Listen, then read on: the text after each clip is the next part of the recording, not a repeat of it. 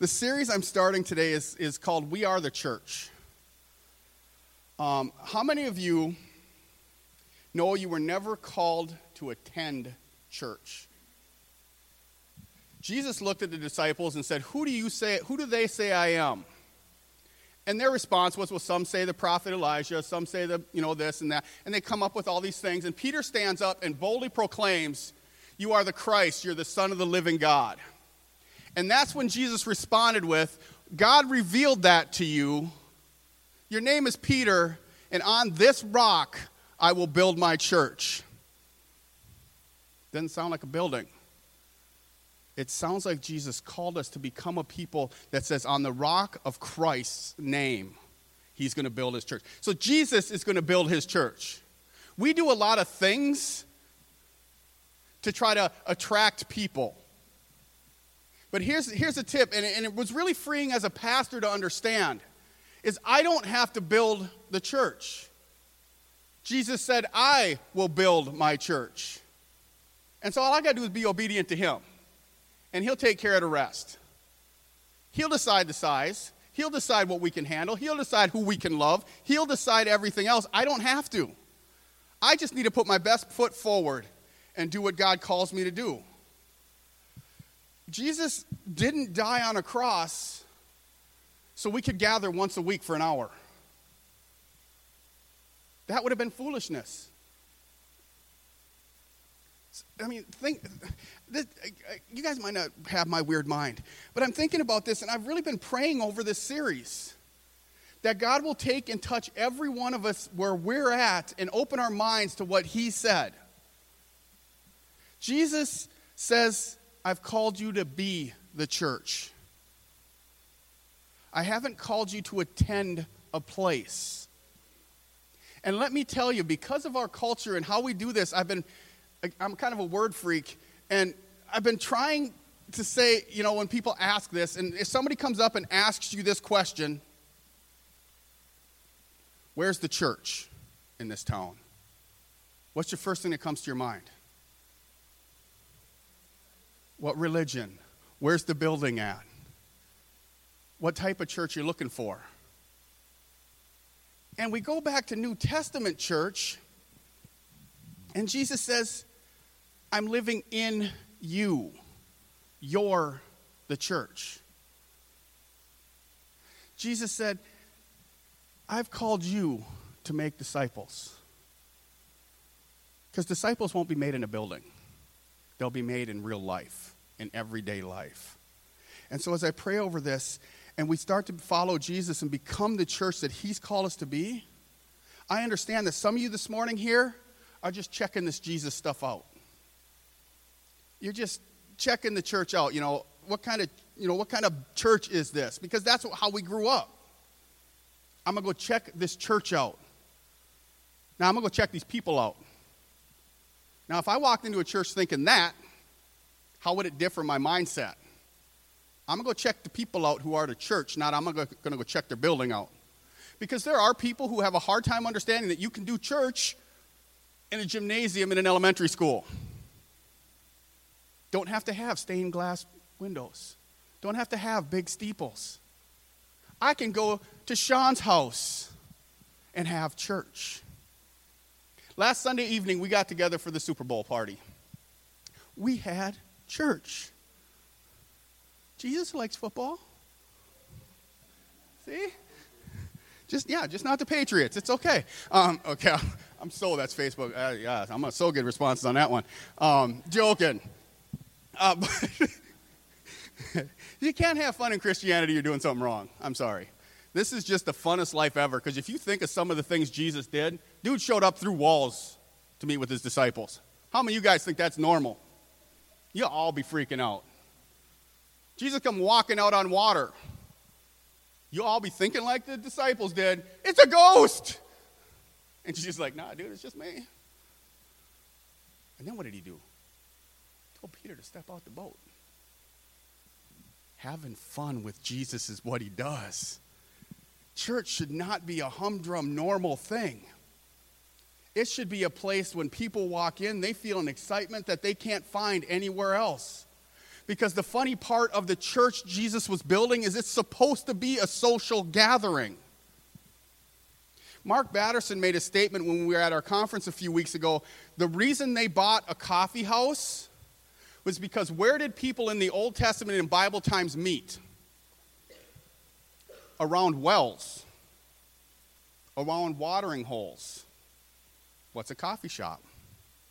It's a modern day well. That was his thought process that he got from God of why to buy a coffee shop.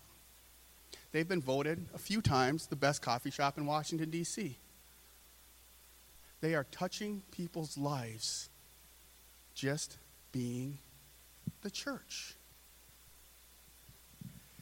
And so, again, I'm looking through this series, and I'm giving you an overview, basically, of the series this morning of where we're going to go with it. Next week, we're going to talk about the DNA of the church. And our DNA, we all know our DNA is given to us from our parents, right? That's not an argument point. Okay, our DNA means if we get it from our father, who's our father? God. The DNA of the church is Jesus Christ. And we're going to talk about that next week and look at scripture that points to that. And then the third week, we're going to talk about the mission of the church. Who are we called to be? Jesus said, seek and save the lost. And so we're going to talk about the mission of the church and who we are as a church and who God's challenging us to be. Because not only is it fun following Jesus, it's uncomfortable to follow Jesus. Because he loves us too much to leave us where we're at. And so he's constantly challenging us to grow, to become. Because that as parents is what we do to our kids, right? We challenge them with stuff so they have to grow. And so it's fun because then we can get, guess what? How excited do you get when your kids reach something that they didn't think they could, but you knew they would get to? Y'all excited about it, ain't you? How do you think your Heavenly Father looks at you when he makes you uncomfortable and you step out and share with somebody? How excited do you think that makes him as your father? Because in your mind, it's like, I could never share my faith. I don't know enough scripture. You know Jesus. That's all the scripture you need. And so we just share, and we have fun. I'm not asking anybody who's watching online, who's listening during the week to this, or who's here this morning, to make a decision today to follow Jesus. I'm truly not. Because I want you to know who Jesus is. Because Jesus is a transformational power that you've never felt in your life when you surrender to him. And Jesus doesn't want you to just put your big toe in the water. He wants you to dive in. So check it out. Please, you're welcome with questions here. Because Jesus doesn't shy away from the questions. He draws you close. Reading this book right now called Whisper, How to Hear God's Voice. Do y'all know why God whispers? Because what happens when I whisper? You have to get a little closer, don't you, to hear me? He wants an intimate relationship with you, so he whispers to draw you close. Think of it as parents. How many of you guys whisper to your kids so they can get closer to you so you can grab them and give them a hug? That's what the Father does. That's who he's called us to be, is to be in that relationship with him so we can go out and then share his whisper with the world. Some of you this morning are ready to take that next step. You're just ready to dive in with Jesus. Do it. Stop being afraid of it. It is the greatest life ever. I've lived both sides. And I have more fun today than I ever did before. Partially because I don't have to worry about getting in trouble. The fun I used to have, I always had to look over my shoulder to see if I was going to get in trouble from someone. Now I can just have fun. I look over my shoulder to bring somebody with me. The church is called to be a body.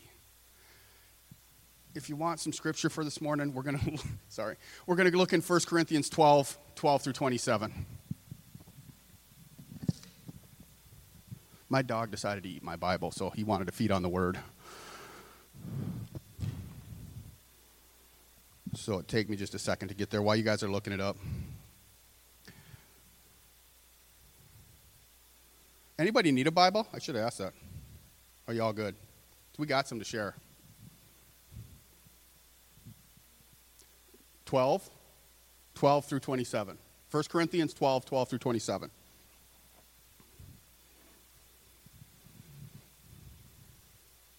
I'm going to read out of the NASB this morning.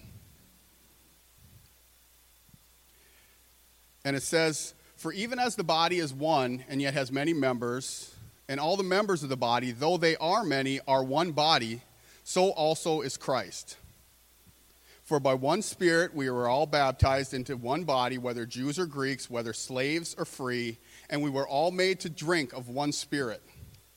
For the body is not one member, but many. If the foot says, because I am not a hand, I'm not a part of the body, it is not for this reason any less a body part. And if the ear says, because I am not an eye, I am not part of the body, it is not for this reason any less a part of the body. If the whole body were an eye, where would the hearing be? If the whole were hearing, where would the sense of smell be? But now God has placed the members, each one of them, in the body just as he desired. If they were all one member, where would the body be? But now there are many members, but one body. And the eye cannot say to the hand, I have no need of you, or again the head to the feet, I have no need of you. On the contrary, it is so much truer that the members of the body which seem to be weaker are necessary." I love that verse. How many of you guys don't think you're necessary in the church? Jesus just said, you're more important. Oh, I love God's word. "And those members of the body which deem themselves less honorable, on these he bestows more abundant honor, and our less presentable members become much more presentable. Whereas our more presentable members have no need of it. But God has so composed the body, giving more abundant honor to that member which lacked, so that there may be no division in the body, but that the members may have the same care for one another. And if one member suffers, all the members suffer with it. If one member is honored, all the members rejoice with it. Now you are Christ's body, and individually you're members of it." We've had, as a church, an emotional couple of weeks. Why? Because one of our members was hurting. And I can guarantee there are a lot of people here who hurt with them. Why? Because we're a family. Because we care about every person who walks through this door, honestly. And we want to walk through life with you. That's the name of our church. Bridges connect things. And we want to connect with people and bring them to Jesus, who's the ultimate comforter of everything we walk through. We've prayed together this week. We've laughed together. We've cried together. It's what we do. Because God says, guess what? You may be different. You may think you're less honorable than someone else. But ultimately, you're just as important. So that's why I said this morning when I started, you aren't here by accident, because God's putting his body together. And everyone is important in the body.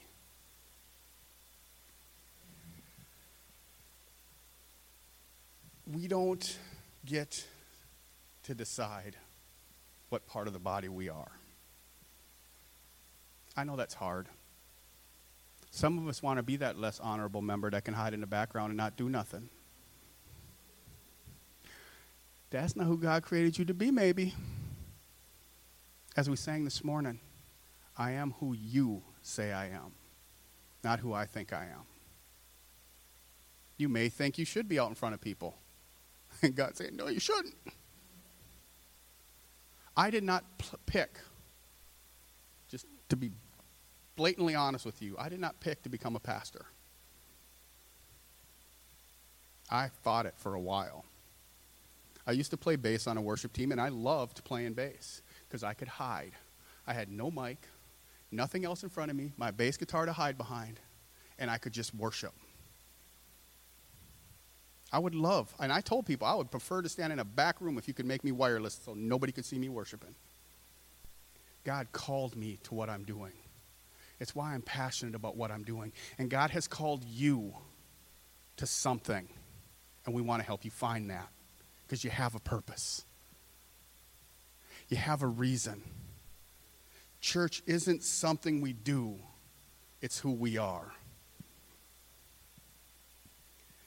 I want you to think for a moment back to when Jesus called his disciples. How many of you would pick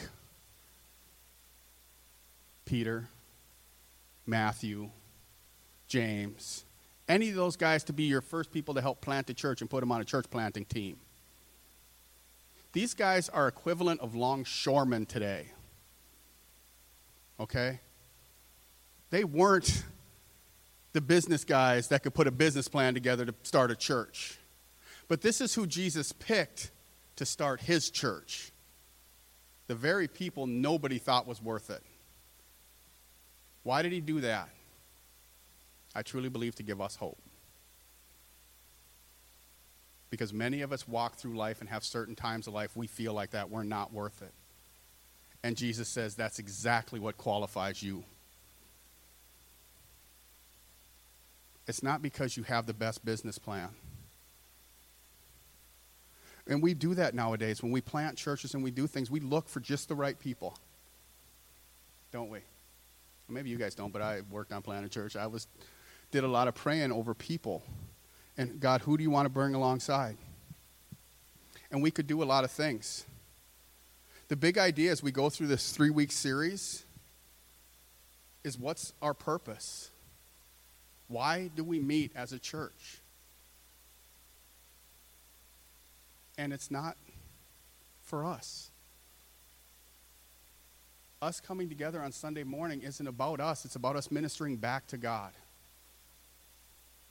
We come in to worship God. We come in to hear from God. We come in to get fed by each other. And then we go out and we feed. We don't keep it to ourselves. We share it with those around us. And even some of those who don't want to hear us. We just share it. Why? Because I don't believe there's ever been a time in history that we need hope, that we need right now. You look at statistics, the division, the infighting, everything going on. We need hope. We need a unifier. We need somebody who can bring us together. Now, do I have all the answers? No. Jesus does. Paul explained in the passages we just read, in the body of Christ, everyone has a role and no role is too small. I want to read a quick illustration on that. And I think it's funny. You guys might not, but I did. One Sunday morning, the pastor was trying to move his congregation from being spectators to becoming participants in the ministry of the kingdom. He had prayed all week that the Lord would open the eyes of all those who called the church home. The pastor knew that he had been given a word from the Lord, and he was chomping at the bit to deliver the word.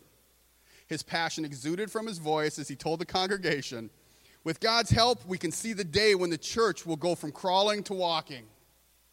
How many guys get excited about that? We're starting to grow. Coming from a baby, we're crawling, now we're starting to walk. You guys excited about that a little bit? Okay, sweet. You're on me. You're with me then. You're hearing me. The church, he said, let the church walk. Oh, yeah, the people are excited. The Lord has answered my prayer. They're getting into it, the pastor thought to himself as he rolled into his next sentence. And when the church begins to walk, the next thing will happen. The church will begin to run. Y'all ready to start running? Not so much yet. Okay, sweet. We'll start with a jog. I'm not a runner, so I totally get it. We don't want to run quite yet. And the pastor was beside himself. He's excited, and he said, and finally the church can move from running to finally beginning to soar. You can soar as a church, he's saying. And the people are psyched. And then he says this statement. But of course, that's going to take commitment. All of us have got to make a commitment to make that happen. The congregation grew quiet, deathly quiet. And from the back of the small church, someone mumbled, "Let the church crawl, Pastor. Let it crawl." Sadly, that has happened in a lot of churches.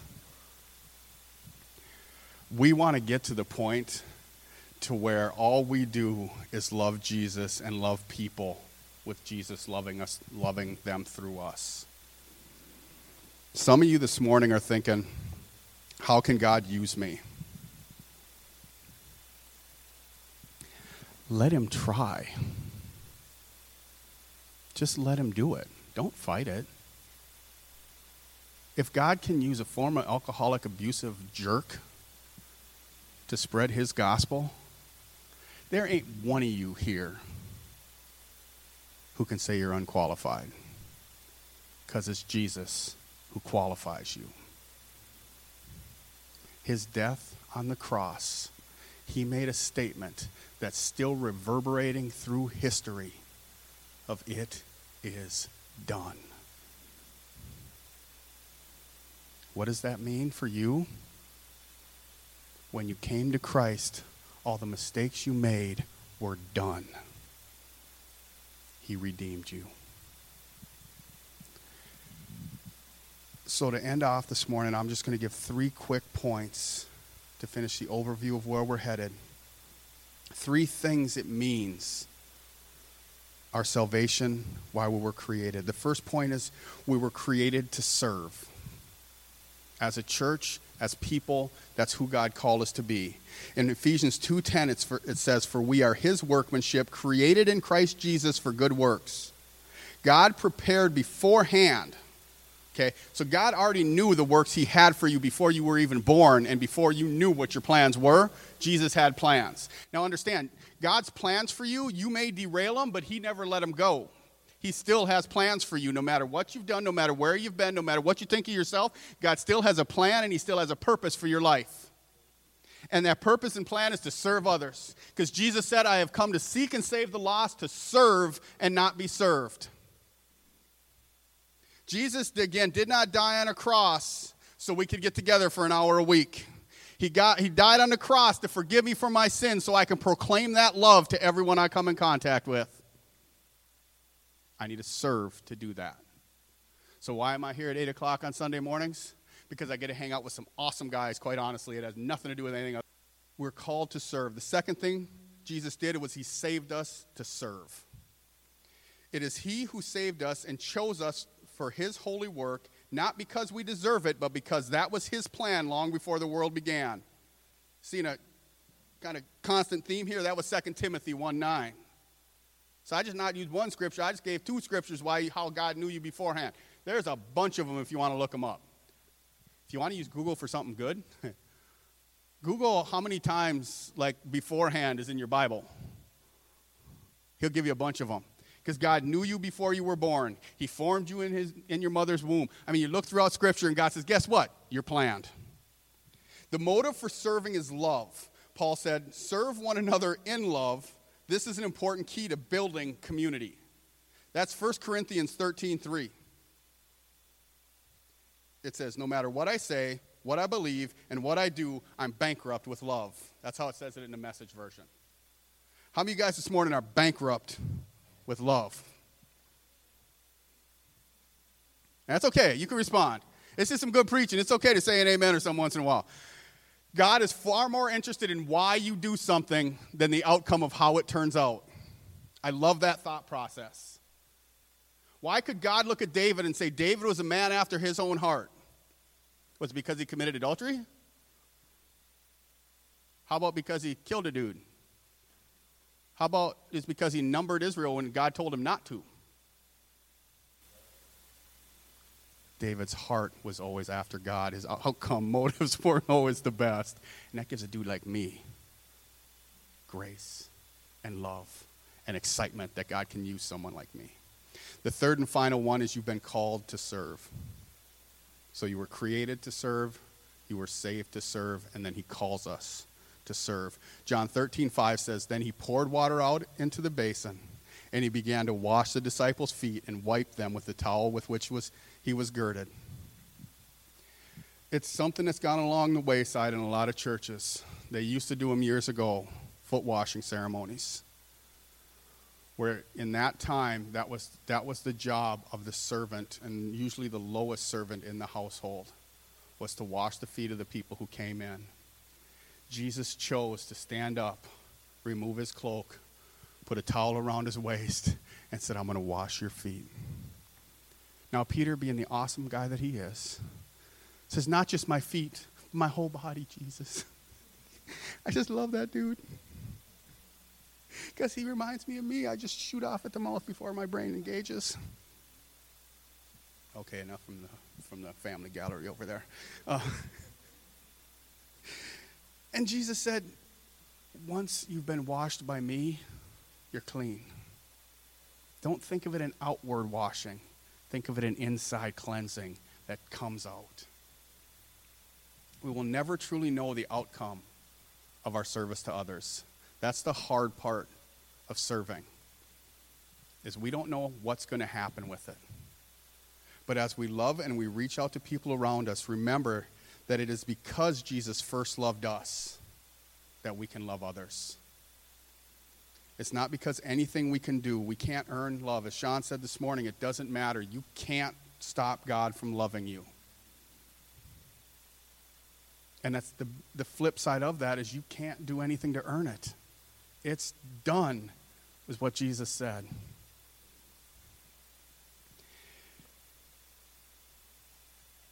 I must always keep the why of what I'm doing in front of me serving others, as if I was serving Jesus himself. I've talked about this with a lot of people. When you go to work, do you look at your work like you're serving Jesus at your job? It changes your mindset of going to work. How many of you guys this morning, teenagers excluded from this question, said, I have to go to church this morning? I know none of you guys want to raise your hands. It's all good. How many of you guys came in here, I get to go to church this morning? I get to go hang out with my family. And I'm the crazy uncle, so I'm good with that. Exactly. When we start saying, I get to go to work, it means God's blessed me with the ability to do my job, so I get to go serve some other people and love other people that may not know the love of Christ today. I don't know if they'll know him after they meet me, but they're definitely going to be loved when I meet him in my job. Why? Because I get to show him to everyone I come in contact with. By the power of the Holy Spirit guiding us, he puts into action the love that we can't share. Because if you're honest, there are people who annoy you. If you're not willing to say that, we'll have a prayer time at the end for liars. Because there are people who annoy you. I can't love everyone. I know me. There are days my spouse, I can't like her. But she never gets an option on whether or not I love her. Because God showed me love, and that's the love I show others. Can we live our lives like that as the church when we leave here? Something I want you to think about this morning as we wrap up is we will learn to love and care for people no matter what the return is, as we become the hands and feet of Jesus to a hurting world. Since I truly believe Jesus loves me, and that he laid his life down for my sake, I must be willing to walk that faith out so people can see it. If I'm not willing to walk it out, then I truly haven't met Jesus yet. That's a hard pill that I had to swallow. Because if I believe God dies and loves everyone, how dare I keep it to myself?